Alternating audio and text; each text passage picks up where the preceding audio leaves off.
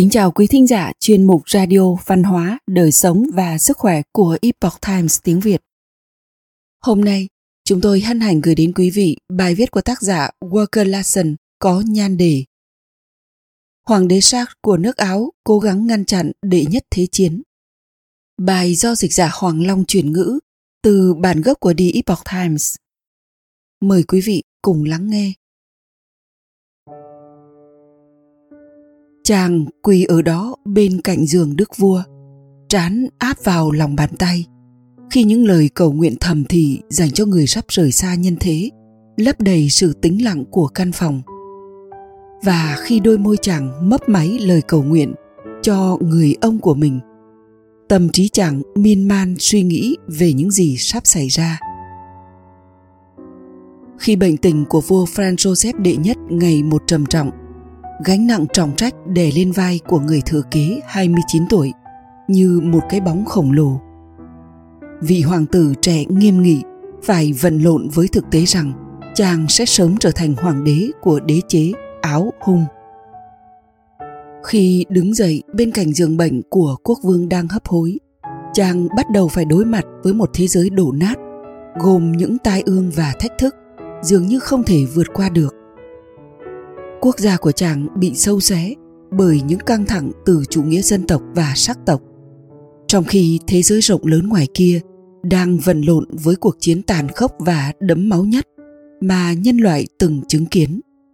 Đệ nhất thế chiến, hay như cách gọi đơn giản khi đó là trận đại chiến. Một chuỗi các trọng trách. Hoàng tử Charles von Hesburg sinh năm 1887, mất năm 1922, chưa từng được chỉ định sẽ trở thành nhà vua. Khi trưởng thành, chàng nhiều lần bị tước khỏi ngôi vị, nhưng một loạt bi kịch đã nhanh chóng đưa chàng trở lại với ngai vàng. Đầu tiên, Thái tử Rudolf, con trai của đương kim hoàng đế Franz Joseph, tự sát vào năm 1889. Do đó, anh họ của chàng là Thái tử Franz Ferdinand đã trở thành người thừa kế. Tuy nhiên, ông Franz Ferdinand lại có một cuộc hôn nhân không môn đăng hộ đối. Điều này nghĩa là các con của ông không thể thừa kế ngai vàng.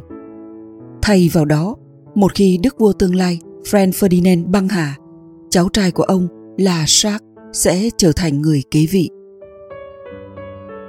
Nhưng hoàng tử Jacques tin rằng mình vẫn còn nhiều năm tự do trước khi được suy tôn để trị vì đế chế Áo Hungary vì người chú Franz Ferdinand vẫn còn là một người đàn ông khá trẻ.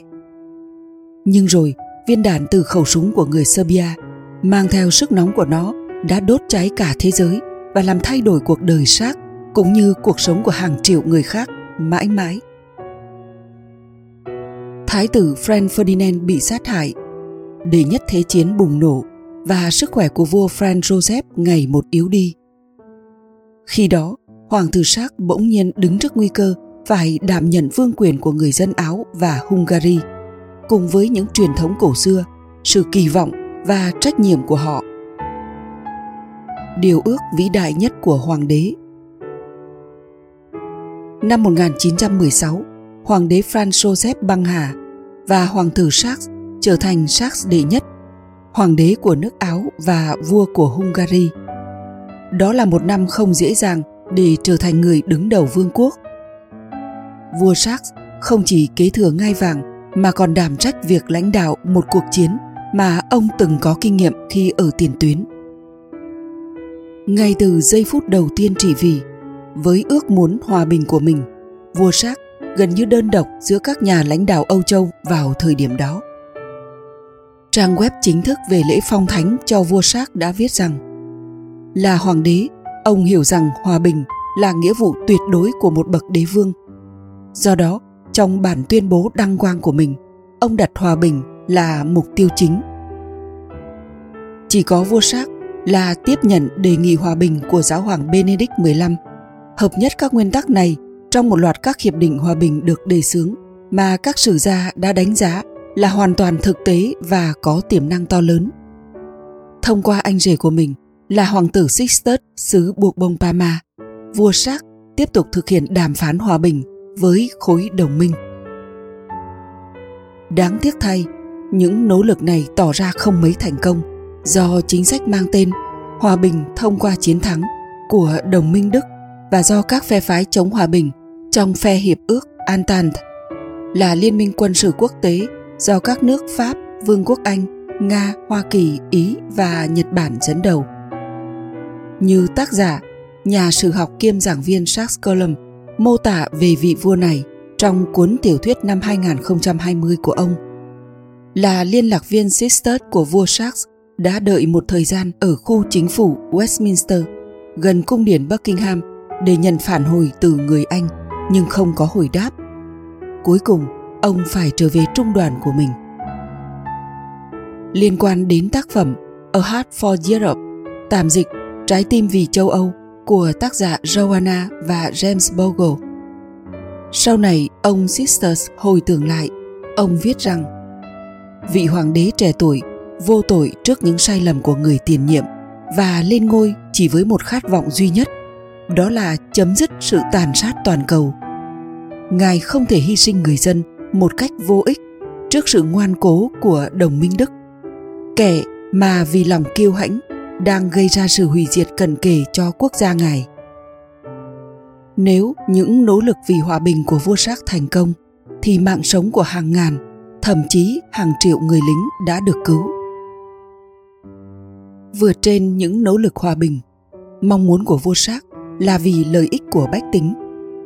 Ông Coulomb tiết lộ rằng vị vương quốc trẻ tuổi này đã thành lập một bộ phúc lợi xã hội trong các vùng lãnh thổ của mình để đối phó với nạn đói và bệnh tật cũng như bảo vệ trẻ em và thanh thiếu niên gìn giữ quyền gia đình và bảo hiểm xã hội.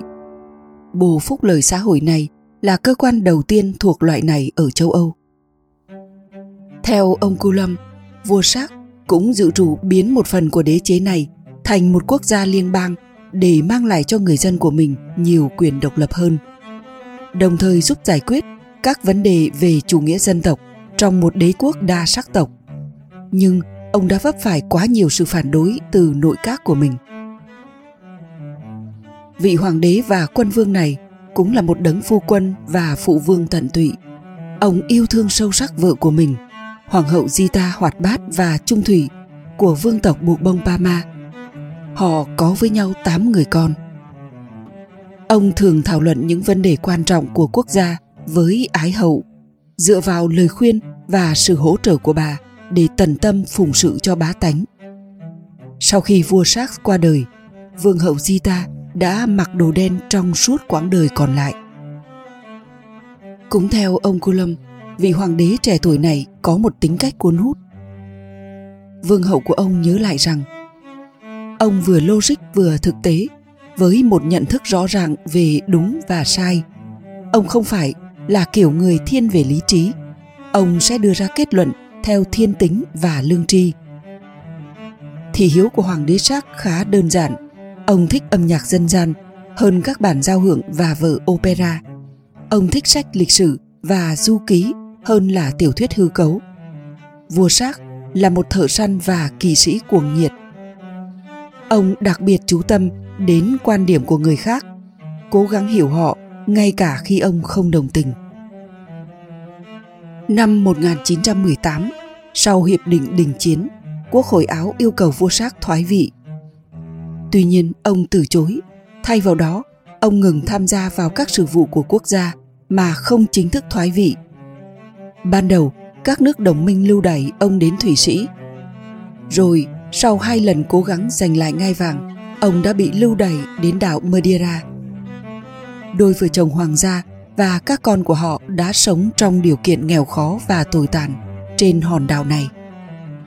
Vua Sắc mắc bệnh viêm phổi và qua đời vào ngày 1 tháng 4 năm 1922 ở tuổi 34. Những lời cuối cùng mà ông nói với vương hậu Zita là ta yêu nàng thiên trường địa cửu. Nhìn nhận về vua sắc và nhiều thành tựu khác của ông, một số người cho rằng ông yếu đuối và bất tài. Một số người xem ông là nhân vật phản diện. Nhưng cũng có những người xem ông như một vị anh hùng đã cố gắng cứu quốc gia khỏi nỗi kinh hoàng của chiến tranh. Chẳng hạn như trong giáo hội công giáo, ông đã được phong là chân phước.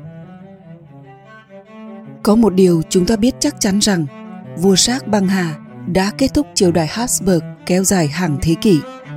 Và có lẽ còn hơn thế nữa. Chế độ quân chủ cũ của châu Âu từng gắn liền với truyền thống, phong tục và văn hóa Âu Châu cổ điển. Ngược lại, châu Âu cổ kính cũng kết nối chặt chẽ với các chế độ quân chủ. Sự ra đi của vị hoàng đế trẻ tuổi đã đặt dấu chấm hết cho một châu Âu như thế.